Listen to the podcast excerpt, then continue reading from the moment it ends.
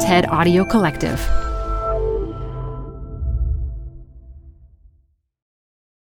Hi, I'm Debbie Millman.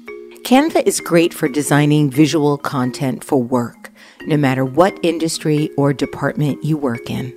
Now your next presentation with Canva Presentations. Start with a professionally designed template and use it as a springboard for your design. It's a serious time saver. Time to present but can't be there in person?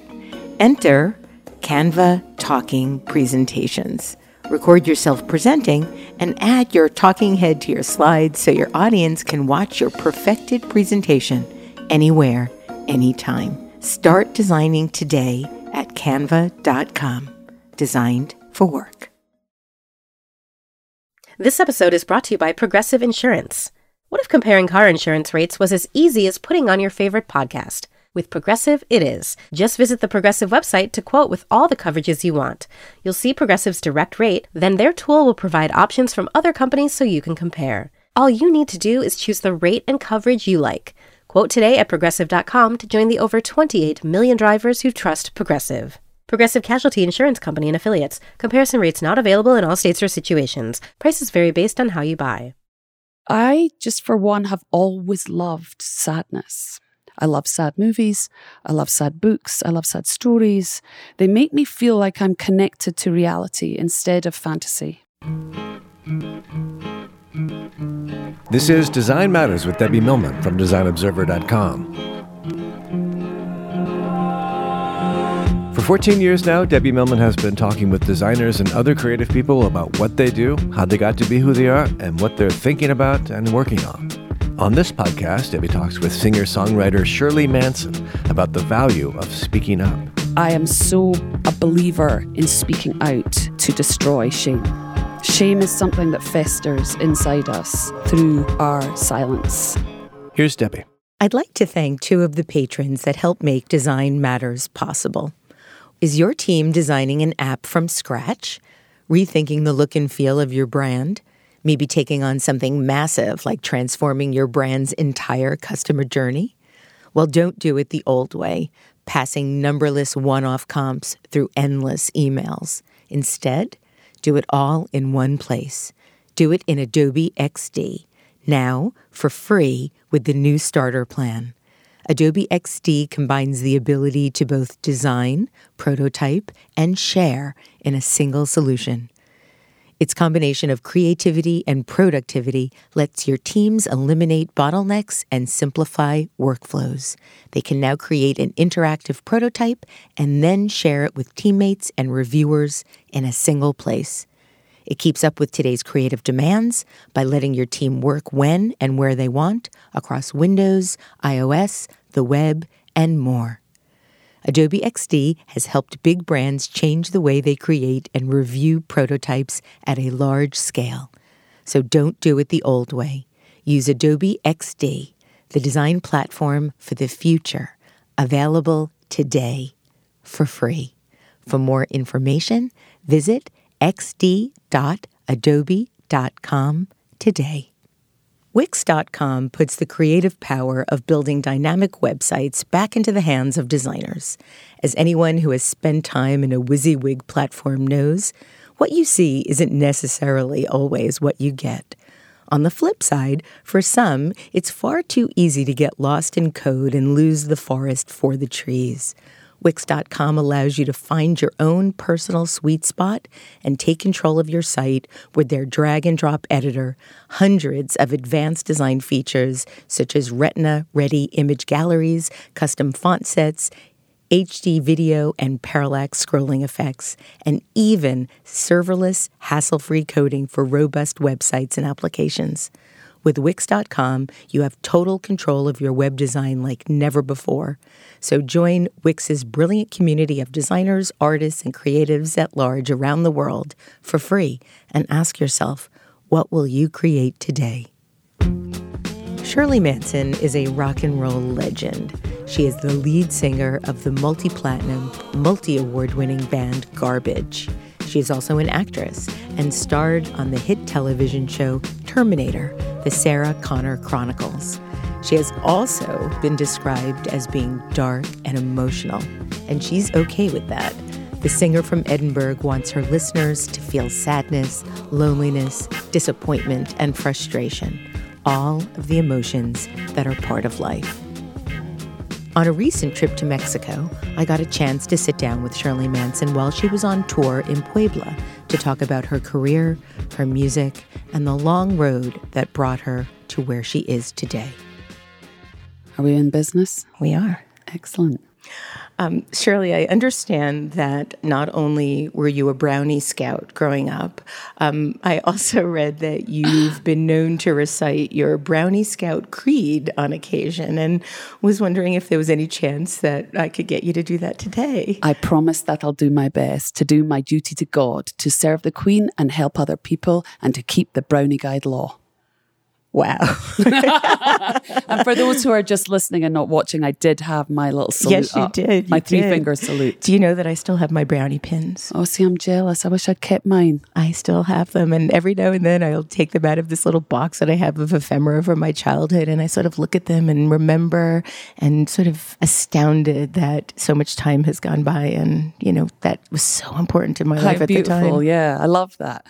So I know that your mom, Muriel, was conceived on the Highlands by a butler and a governess, and she was an orphan until she was adopted at five years old. As a result, you've said that she always felt inferior and tried hard to be a part of things and to make everyone feel good. And you've said that in many ways you grew up doing the same. And I was wondering if you could talk a little bit about why.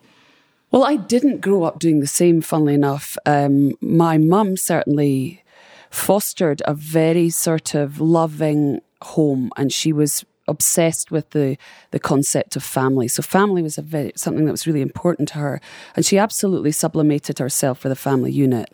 And and as I was growing up, I think I was quite intimidated by that, and I think that's one of the reasons I never had children, because I was just like frightened, I think, by how serious she took her role as a as a matriarch, you know.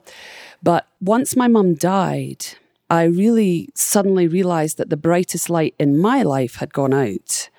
And one of the things that really struck me on the day of her funeral was a friend of hers had come up to me and said, you know, every time I met your mum, it didn't matter what was going on in my life, I would always leave her company feeling better than I had before I bumped into her. And I remember thinking, wow, that energy, my mum's light and energy's gone. And I'm a dark horse, you know, I've spent my whole life dark. And I've always treasured the dark and always been a bit scared of light in a funny way. And in some ways I still am. And yet the day my mum died, I really decided that I was going to try and bring light into my relationships and into the world. And and so after, you know, forty-five years of being a bit of a, like I said, a dark horse, I, I've turned my attitude around a little. I read that after she passed that you were determined to become the architect of your own life, mm. and wondering how that realization came to be. Well, two things really. My mom always used to say, you need to engineer your own happiness. You need to engineer your own life. Nobody's going to do it for you. And I never really fully understood that again until she died, because she had been my Joan of Arc, really. And she fixed every problem I had usually, you know, particularly emotionally. My mom could fix anything that I was feeling. And when she left this earth, I realized, okay, I think I know what she was talking about now. And um, I started to to really focus on the idea of making myself feel good in my life on a daily basis, because I suddenly was aware that my time was running out and I didn't want to spend it sitting on the couch feeling miserable and sorry for myself. Your dad was a research scientist at Edinburgh University in the department that eventually famously cloned Dolly the sheep. So were you aware of all of that happening at the time? I was vaguely aware. The funny thing is, you know, when we were growing up, my dad did specialize in genetics, in particularly animal genetics. And me and my sisters just thought this was the most boring subject of all time. And it wasn't, again, until we were older when we suddenly realised he was at the forefront of some of the most important subject matter in medicine and science, um, in the future, so on and so, so forth. So I'm very proud of my father, actually. But um, growing up, he would conduct strange uh, experiments in our garden shed with eggs and maggots and God knows what. I mean, my dad is a real eccentric and uh, has, has been a hugely inspiring figure in my life and remains so. He's such an adventurer and he's so curious. I guess you get a lot from him in terms of your own alchemy and, and working to make things different. I don't have nearly as much get up and go as my father, um, but he, you know, he's a very religious man, very devout, and yet he's a scientist. And so I was brought up with this duality in my thinking, which I'm very grateful for. Um, I don't see that they have to be exclusive necessarily because my father always seemed to make this duality make complete sense to me. Well, I was looking at when I was doing my research and I saw that he was a Sunday school teacher mm-hmm. as well my as... My Sunday school teacher, which was even worse. Oh, oh, oh, I didn't even realize. you were, so you had to be in the class while he was yes. teaching. No, but you were also bullied as a child. Was he witnessing any of that? You were bullied because you were a redhead. Yeah, I mean, that's a common part of growing up, or certainly back then. And, you know, I grew up in the in the seventies, basically, in Scotland. And being a redhead, you know, you're part of two percent of the population. You're just a natural target. And so, yeah, I got bullied and people made fun of me, but it wasn't until I got into high school, secondary school, where I had a proper, seriously, physically imposing bully. And she really did scare the bejesus out of me. But yeah, my parents knew about it because I told them about it, but their philosophy was, you just have to deal with this. You need to figure out a way of dealing with it. And I was furious at them, but I'm very grateful ultimately because in my life, I am no longer even capable of being bullied, as it turns out. Yeah. Yeah. Because I just learned how to deal with it, you know. Um, but, you know, every child has their own story. Um, you know, you think that you're solely, you know, the one who is the target of people's wrath. But I think people like to bully other people. I think we're seeing that in we're the White House currently. So that's just part and parcel of growing up, I think. Well, despite your bullying, you said that your childhood was pretty normal. You mm-hmm. studied violin and clarinet. You played in the school orchestra. You also sang with the choir. Then when you were a senior in high school, you began smoking and drinking, sniffing glue, shoplifting, and on one occasion... You make me sound like such a charming character. I actually think you sound fascinating. But on, on one occasion, you even broke into the Edinburgh Zoo. And, and what happened to cause that kind of transition? Was it because of this overt bully? No, I don't think it was really. I mean, I certainly got very angry by being bullied and not having anyone run to my defense. That much I do know. But I was also a redhead and we are highly strung as a, as a breed. And there's a lot of reasons for that. And it's been proven scientifically that we have a different gene, you know, and that causes us to experience pain differently, experience heat differently and cold differently. I mean, there's a whole list of isms that come along with being a redhead. But I think it was hormonal. And I also think it was a sensitivity that the rest of my family didn't enjoy. And I choose these words very carefully because when I was growing up, I was told I was too sensitive. I was hypersensitive. I was just being sensitive. And I began to think of sensitivity as something bad. And of course, now that I'm older, I'm, I realize it's a great gift to be sensitive and to have empathy and understand what it's like for another person. But back then, I didn't understand this. And I felt like I had this sort of perception of the world that nobody else in my family enjoyed and agreed upon and invested in. And so I was always the odd one out of my family. I was very emotional. They weren't. I would like to speak about things and examine things. They didn't. And so there you have it. You know, so I was furious because I wasn't really being heard. I wasn't really being seen. And so I think I made a determination, you will hear me and you will see me. And I was a middle child and I didn't feel I got much of anything. Like I always got hand-me-downs, like all my clothes were hand-me-downs from my sister. And the little one got a lot of privileges because she was a baby and she was really cute. And I hated cute. And I still kind of loathe cute. Cute doesn't work for me. And so I think that built this character who just determined to, like I said, be seen and heard.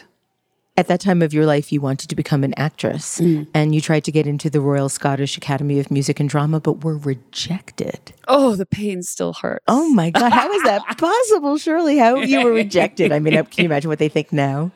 I, I'm sure they're relieved. I'm sure they're relieved they rejected me. Um, but yeah, it was a it was a great sadness for me because that is kind of what I wanted to do. And my two best friends at the time both got accepted to RADA in London, and I was the loser in my mind, you know, inverted commas. And uh, I had to change my my whole concept of what my future might hold. What were you imagining you were going to do at that point? Well, I have I have no idea, actually. I, I did spiral into a lot of panic. That much I do know. But it was around this same time that I was approached to join a band. So the problem kind of got solved for me without me actually having to actively lift a finger, which disappoints me somewhat, but I got very fortunate. Well, you, your first job was doing volunteer work in a local hospital's cafeteria. You then went on to become a breakfast waitress at a local hotel. Then you went on to spend five years as a shop assistant at Miss Selvidge's department store. So I wouldn't say that it was just like, boom, boom, you got another opportunity, you're a rock star. No. You, no well, you, maybe not. Yeah. And I actually read that you started working in the cosmetics department at Miss Selvidge's, but were eventually moved to the stockrooms because of your attitude to the customers? I did have a very, very poor attitude towards the customers. I mean, I'm not doing? particularly servile. I, certainly back then I wasn't. Now I understand the beauty in service, but then I didn't. I was very unpleasant and aggressive and, uh, yes, uh, arrogant, one would say. Well, in the early eighties, while working at Miss Selfridge's, you, Martin and John Metcalf, John Duncan, Finn Wilson, Derek Kelly, and Rona Scobie, did I pronounce that correctly? That is perfect. Oh, good. Uh, started the band Goodbye Mister McKenzie, and I believe the band's name came from the nineteen thirty-one novel After Leaving Mister McKenzie. So, yeah, by Jean Rhys. Yeah. yeah, so talk about that. How well, that, that has happen? nothing to do with me, sadly. I mean, it's a lovely literature reference, but that actually was all down to Martin Metcalf, the lead singer, and he. The band was actually in place by the time Rona and I and Finn joined the band. So. And so how did they know that you were even interested in being in a band? I mean, you were, you were asked to join the band. What made them think that you'd be a good member of the band? Well, Martin was the one who approached me, and the reason he met me was because we were both in... I was in the Edinburgh Youth Theatre pursuing my dream of acting, and Martin was pulled in to help us with a fringe production. Um, I can't even remember which production it was, but it was to perform at the Fringe in Edinburgh at the big arts festival there, and we were scanty on good singers. He came in to help us, and basically I think he fell in love with me, and he w- wanted to keep me around, I think, and he asked me to join his band as a keyboard player. And I, I learned piano when I was young, so I was like, yeah, I'll join your band for want of nothing better to do, because that was the summer that I got rejected from the Royal Academy, so... the rest is history. And when did they all realize that you had this killer voice? I don't think anybody's really ever discovered I have a killer voice, to be honest. I think they realized I was a dedicated member to the group, which I certainly was. I mean, I was in that band for a decade, and I didn't sort of take a percentage of the profits or anything. I I, I didn't really make any money. I I didn't ask for any money. I'd get a P D every day, a per day, you know, from Martin and Kelly, who were the sort of, you know, the bosses in the band. And I was just a good, like, group player. Team player, Team yeah. player, yeah. The band signed with a major label and nearly made it to the big time, and you then formed another band named Angelfish with some members of Goodbye Mister McKenzie. Afterward, the label wanted you as a solo artist, and you formed the band with some members of Goodbye Mister McKenzie. In nineteen ninety-four, M T V's show one hundred twenty minutes aired a video for the band's song Suffocate Me. They aired it exactly one time, but it was a video that would change your life. Did you even know that M T V was going to air that video? I can't remember if we knew or not. I mean, we were certainly... I began to get a little bit of buzz on the East Coast of America, down to a, a female journalist who I'm ashamed to say I've forgotten her name, but she had sort of presented Angelfish in the Rolling Stone magazine as one to watch. And so we were starting to get a little bit of word of mouth. But yeah, we I, I don't think I knew that video was getting played. And it came as a great shock when out of the blue I got contacted by the manager of Garbage. As it yeah. turns out, Garbage was already formed at this point. So Steve Marker, Duke Erickson, and Butch Vig, who had recently hit the big time for producing Nirvana's Nevermind, the Smashing Pumpkins. Well, Butch was the only one who produced Nevermind. Yes, yes. But Steve was the one that was watching the episode. And what happened next? Yes, Steve was watching it, which is, funnily enough, he's still a night owl. And he was my fairy godmother, essentially. He was the one who took me to the other two because they were looking for a vocalist and said, I found this girl last night on T V. She's got, she's got a lovely voice and I think she'd be a cool person to work with. Let's track her down. And so they sent their management to find me. And literally within twenty-four hours, which is kind of a miracle, they did get hold of me. And I got a phone call out the blue from my A and R in Los Angeles, Phil Schuster, Um, who said, hey, I've got something really strange to share with you.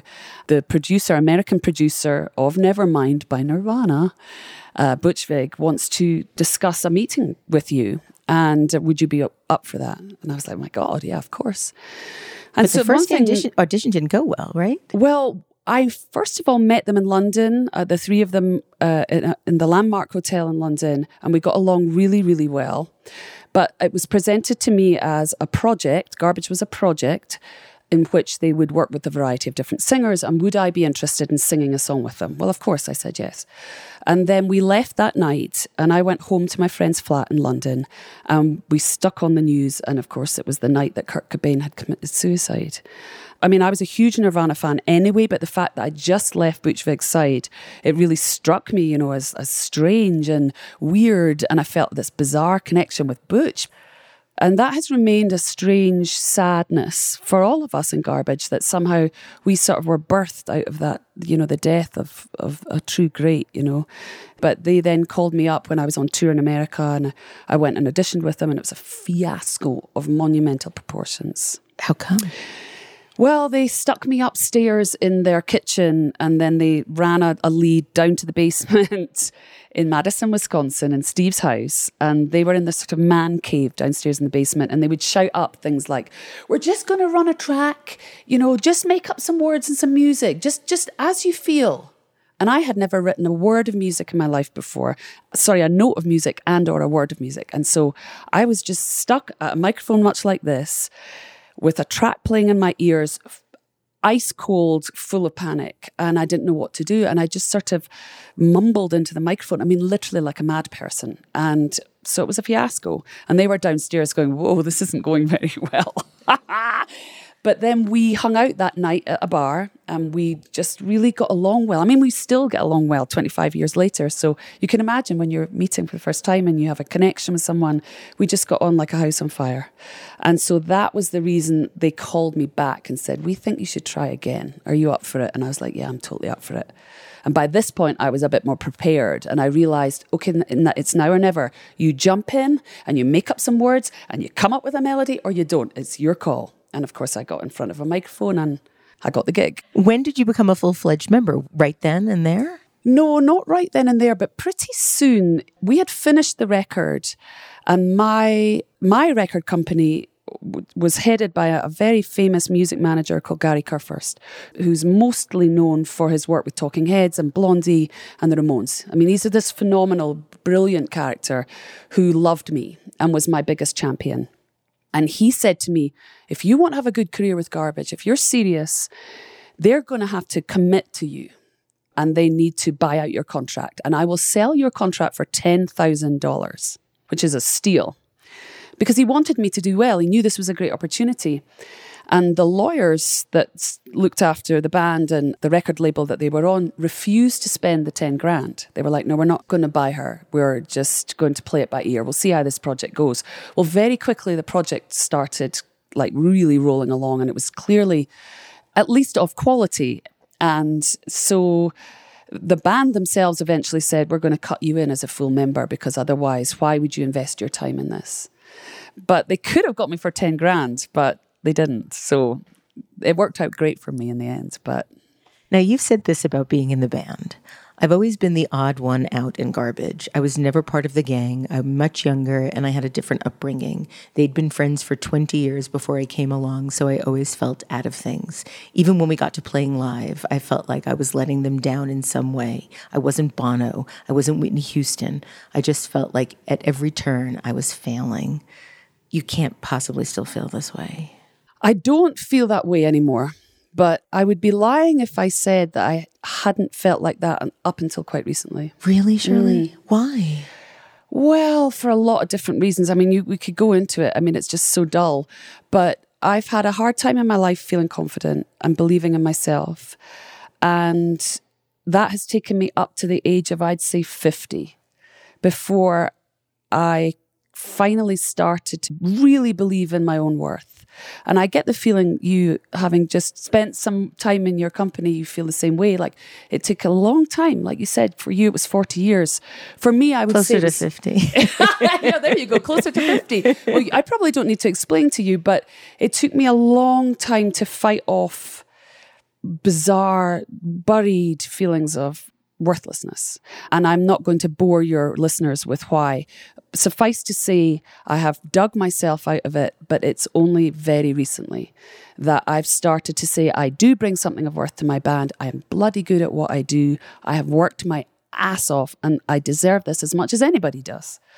But um, being in a band with a very well-respected music producer in an industry that really values male talent and has struggled ever recognizing female talent compounded my feelings of worthlessness. And that is no fault of anybody's but my own. I allowed it to affect me that way. And now that I'm older, I have figured my way through this nonsense, but it took me a while. Is there any one thing you can point to that was the catalyst to that breaking through? I talk about my mother's death a lot. My mother dying was definitely when I was like, I, it was a slap in the face where I realized, all right, you need to be an adult. You can no longer be a baby girl. You can't suck your thumb and sit in the corner. You're going to have to stand up, muster through this. That was one. Secondly, I went on hiatus with my band. And I decided, well, does this mean I do nothing or do I continue to forge a career? I decided I was going to forge a career because I thought I would die if I didn't have music in in my life. So I decided to extract myself from the group and I chose myself a new lawyer and I made a phone call to someone involved in the Garbage camp. I won't name his, his name because it's best, I think, for his dignity that I don't. But he told me, you're a fool getting your own separate lawyer. Who do you think you are, says he. You will be nothing without your band. And in that moment, something ignited in my stomach. I can only put it that way. A fire ignited in my belly and I thought, how dare you speak to me like this? You know, I was a forty-five, really accomplished career woman. I'd made not only myself, you know, a, a life for myself, but I'd made people millions of dollars. And I thought, and I'm sitting on a phone listening to a man berate me because I've decided to find a lawyer to represent me and my interests alone. And that was the turning point for me.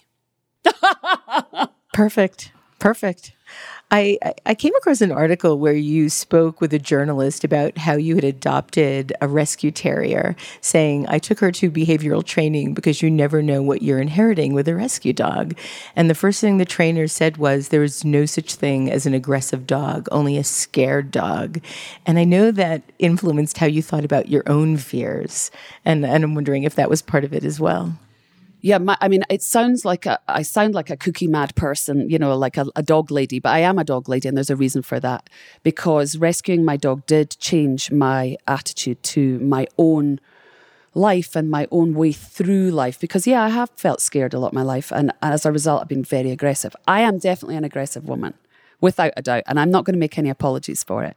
I'm grateful to have been an aggressive woman. It served me very well.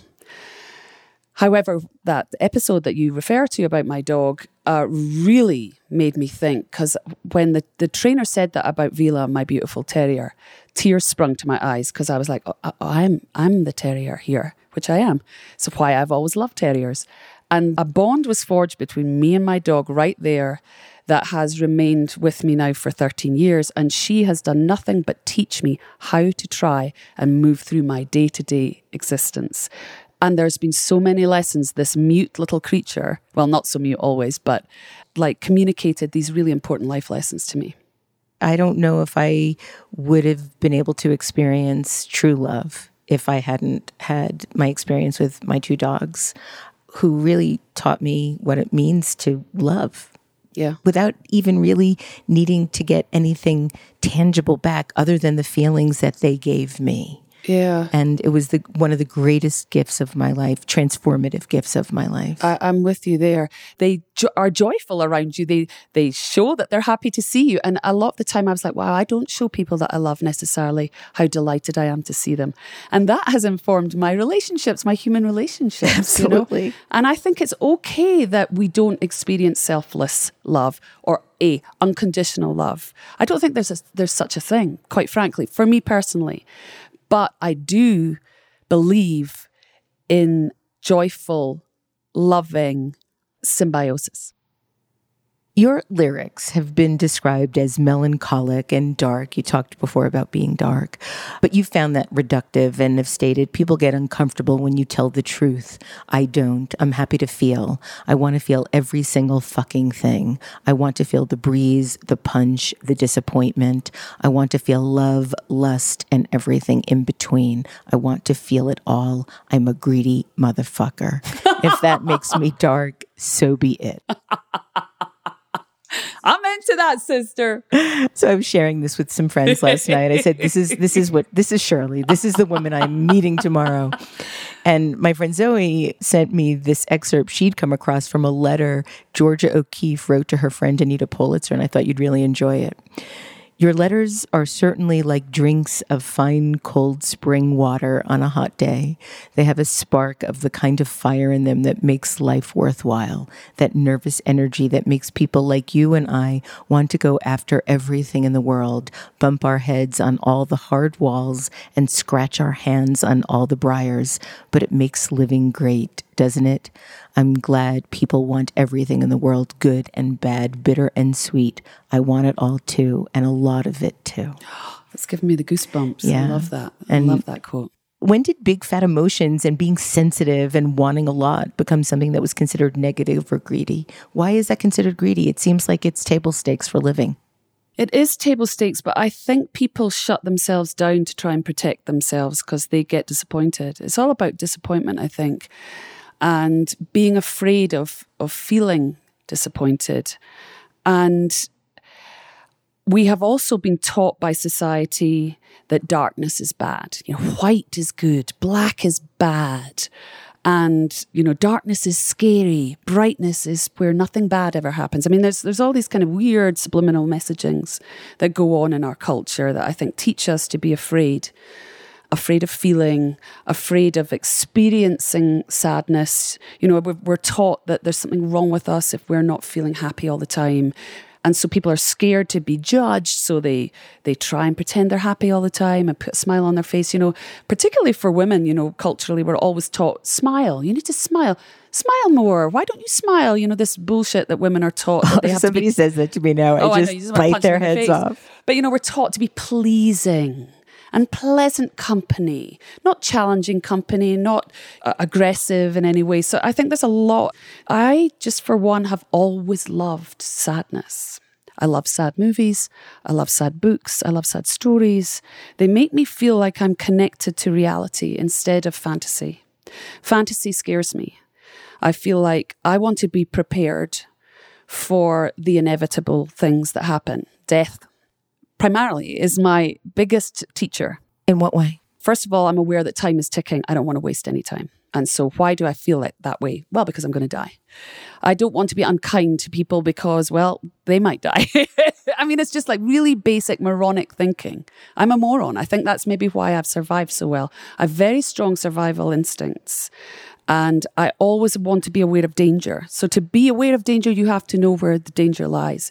To see danger, you need to be looking at all fronts, you know, behind you, below you, above you, and in all the different colors. That's just how I, that's what I believe in, you know, to stay safe, you need to see it all.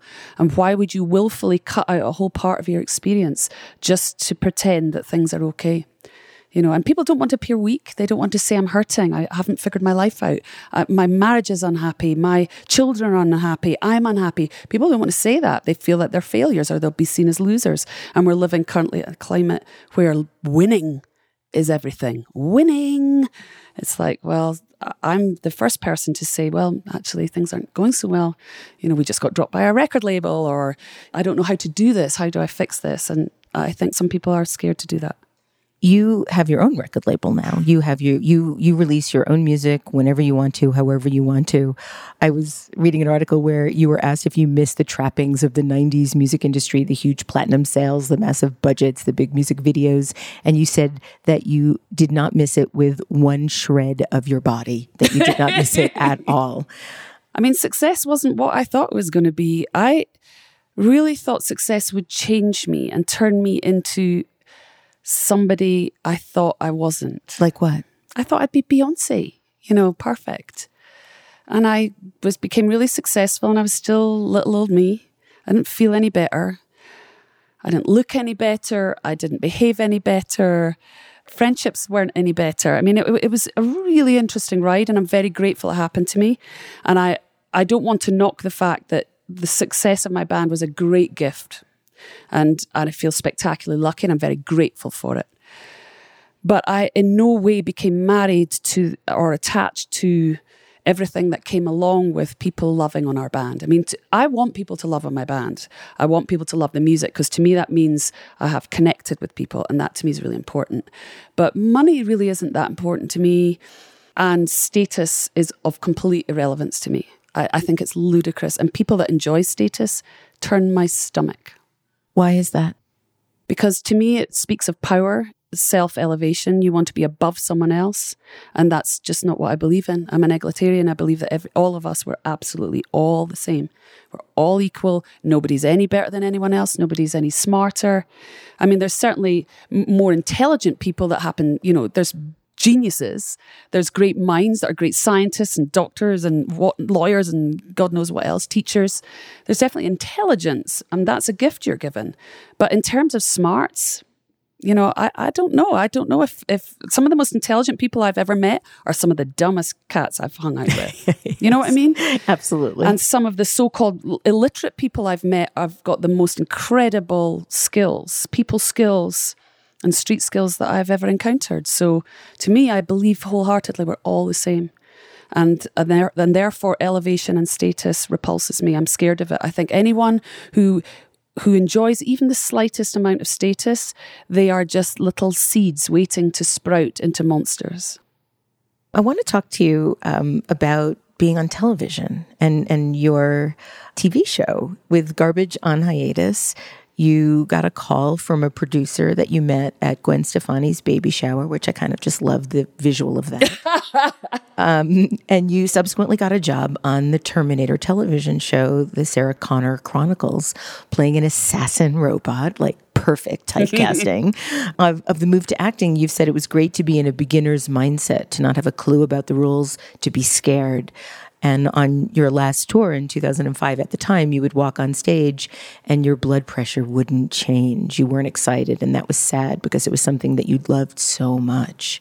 Shirley, you've said that your Terminator character, devoid of emotion and filled with power, was therapeutic to play at that time in your life. I think it would be therapeutic to play at any time in anybody's life. I mean, I can only fantasize what that would be like. Well, it's funny, you know, that I got to play a robot with no emotions at exactly the time my beloved mother was dying. And anyone who's lost a beautiful, amazing person in their life, particularly a mother, understands what that feeling of, of helplessness is. And I was railing against the gods. I mean, I was out of my mind. And yet I could go on set and play this powerful maniac that everyone was terrified of. And she could get anything she wanted to, and pretty much change any situation she wanted to. And all I wanted to do was, at that time, was save my mother's life. And as a robot, I fantasized that I could. If only, right? If only, yeah. You've been very candid about how you've struggled throughout your life with body dysmorphia, and have said that the sensation of never feeling good enough or pretty enough will always be there. And earlier this year, and the impetus for my writing to you about being on Design Matters, you had the opportunity to write an article for the New York Times, and they asked you to write a column about a first time of your choosing on any topic you wished. And you chose to write about how, when you were a young teenager, you began cutting yourself to deal with anxiety, stress, and depression. It was an incredibly emotionally haunting article. The first line of the piece is this: "I didn't know I was a cutter until the first time I chose to cut." Shirley, what made you decide to write about that experience? You've you've spoken about it in the past.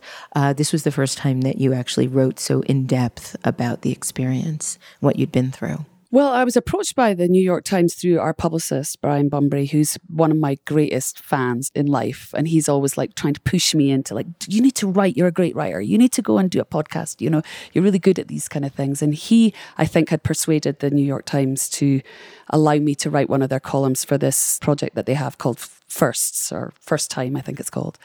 And I was excited to get the opportunity for any writer to write for the New York Times is a big deal. So, I mean, I took it very seriously. And they asked me for a couple of subjects that I'd be willing to write about. Ironically, I wanted to write about a rescue dog. And I think they just thought I was going to write a boring column about a doggy and loving on a doggy. And of course, I, that was not my intention at all. But they didn't want the column on the dog. So I said, how about I write about being a, a cutter, a self-harmer? And they said that would be great. Go for it. And so I wrote this piece. And and it's funny because I got so much response from it, from people, that I was kind of taken aback because everyone was like, oh, you're so brave, you're so this, that, and the next thing. And I was like, no, let me let me set you straight. This was not bravery to write about this. This is a communication about something I really feel strongly about, have experience in, and it's a subject that's still an incredible taboo. And I just feel like I want to break all taboos. I feel like there's no harm in speaking about things, even if it's uncomfortable for some of us, you know. And so I enjoyed writing the piece, as it turns out. I, I, I took great pleasure in getting to write on such an amazing platform as the New York Times about something I consider very important and is incredibly prevalent and has now actually become something that's quite prevalent amongst young men too. It's interesting about the notion of, of bravery. I can understand why people would say that to you. Over the years, as I've become more comfortable with abuse that I've been inflicted with, I've been much more vocal about it. But most of my adult life, I would say for the first fifty years, maybe even more, I was totally ashamed to talk about any of it, thinking of course, that I was yeah. damaged and that I was somehow um, inferior just as a human. So I can understand both sides, you know, seeing yeah. seeing the strength that it takes to be able to share something that is so painful and has caused so much damage to, to your life, but then to be on the other side of it and say, if this can help one person, if this can change some law, if this could put a light on the darkness of this shame, then it's worth every moment of discomfort to be able to do it. I was struck by the candor in the way that you approached it. It was very, um, it was very straightforward. And you closed the article with this paragraph, and I'd really like to read it if you don't mind. Sure. You say, today I try to remain vigilant against these old thought patterns. I vow to hold my ground. I choose to speak up. I attempt to be kind, not only to myself, but also to other people. I surround myself with those who treat me well. I strive to be creative and determined to do things that will make me happy. I believe this is not what we look like that is important, but who we are. It is how we choose to move through this bewildering world of ours that truly matters. And when I struggle with my sense of self, as I often do, I summon to mind The Layers, a poem by the great Stanley Kunitz. No doubt the next chapter in my book of transformations is already written. I am not done with my changes. Thank you for writing that, Shirley, because I think that you were writing about one specific experience to you, but I think with any self-harm or any self-destruction or any shame, this is something that could help everyone. Well, you know, it's funny because I think it's no coincidence that I wrote this round about the time that the Me Too movement was was really prevalent in in our culture. And I was starting to get really concerned that the voices of women were again being drowned out, and, and the sort of circus surrounding all these amazing women who were brave enough and defiant enough to come out and stab their spear into their past. I decided that I wanted to put my own voice out there too, because I think when you show that you're willing to illuminate your pain or your shame, then it always helps someone else feel that they have the right to then voice their defiance. I am so a believer in speaking out to destroy shame.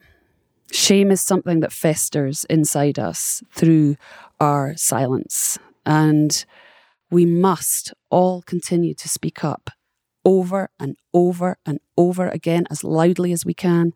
We must encourage our sisters, our brothers, our children who are also suffering at the hands of sexual violence, and all colours, all creeds, you know. So I feel strongly that we just all have to continue to pour out our examples of our private shames, in inverted commas. Yes. And then it no longer is shameful because exactly. It's commonplace. Exactly. It's only brave before you do it.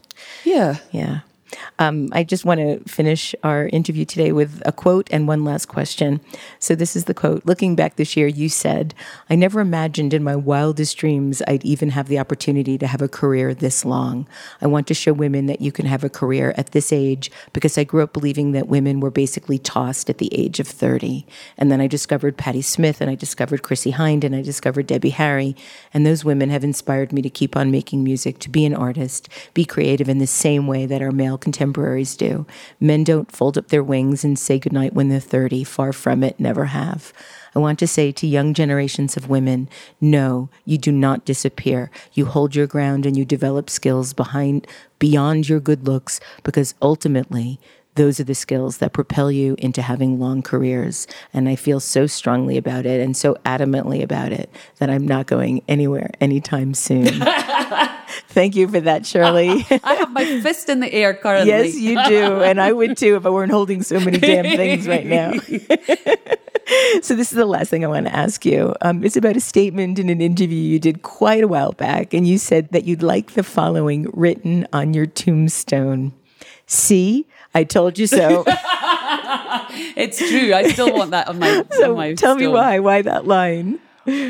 Just as kind of a, a silly and funny and truthful point that I've always said, we're going to die. We're going to die. So make life count. We're going to die. We're going to die. So make it good. Make it adventurous. You know, I, again, obviously, you know, I'm fifty-two years old and I have to figure out my next half century, and I'll be damned if it's going to be boring. I feel like it is down to me to try and make it better than my first half. And quite frankly, I don't enjoy being young particularly, so I feel like the odds are on me. I feel like I can make my second half of my century, if I'm lucky to live that long, a good one. No doubt, Shirley. No doubt. There's a t-shirt I'm going to send you. It says fifty as fuck. Oh, that sounds amazing. Please give me that. Amazing. Shirley Manson, thank you so much for creating so much wonderful work in this world. And thank you for being on this very special episode of Design Matters in Puebla, Mexico. Thank you for having me. It's been an honor. For more information about Shirley Manson, go to w w w dot garbage dot com. This is the fourteenth year I've been doing Design Matters, and I'd like to thank you for listening. And remember, we can talk about making a difference, we can make a difference, or we can do both. I'm Debbie Millman, and I look forward to talking with you again soon. For more information about Design Matters or to subscribe to our newsletter, go to debbie millman dot com. If you love this podcast, please consider contributing to our Drip Kickstarter community. Members get early access to the podcast, transcripts of every interview, invitations to live interviews, Q and A sessions with guests, and a brand new annual magazine. You can learn more about this at d.rip slash Debbie slash Millman. That's d.rip slash Debbie dash Millman. And if you really like this podcast, please write a review in the iTunes store and link to the podcast on social media. Design Matters is produced by Curtis Fox Productions.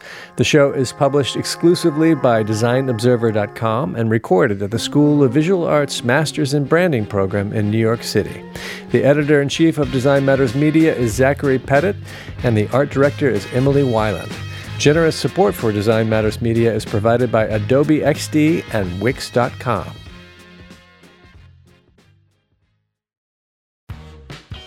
You're growing a business, and you can't afford to slow down. If anything, you could probably use a few more hours in the day. That's why the most successful growing businesses are working together in Slack. Slack is where work happens, with all your people, data, and information in one A I-powered place. Start a call instantly in huddles and ditch cumbersome calendar invites. Or build an automation with Workflow Builder to take routine tasks off your plate No coding required. Grow your business in Slack. Visit slack dot com to get started.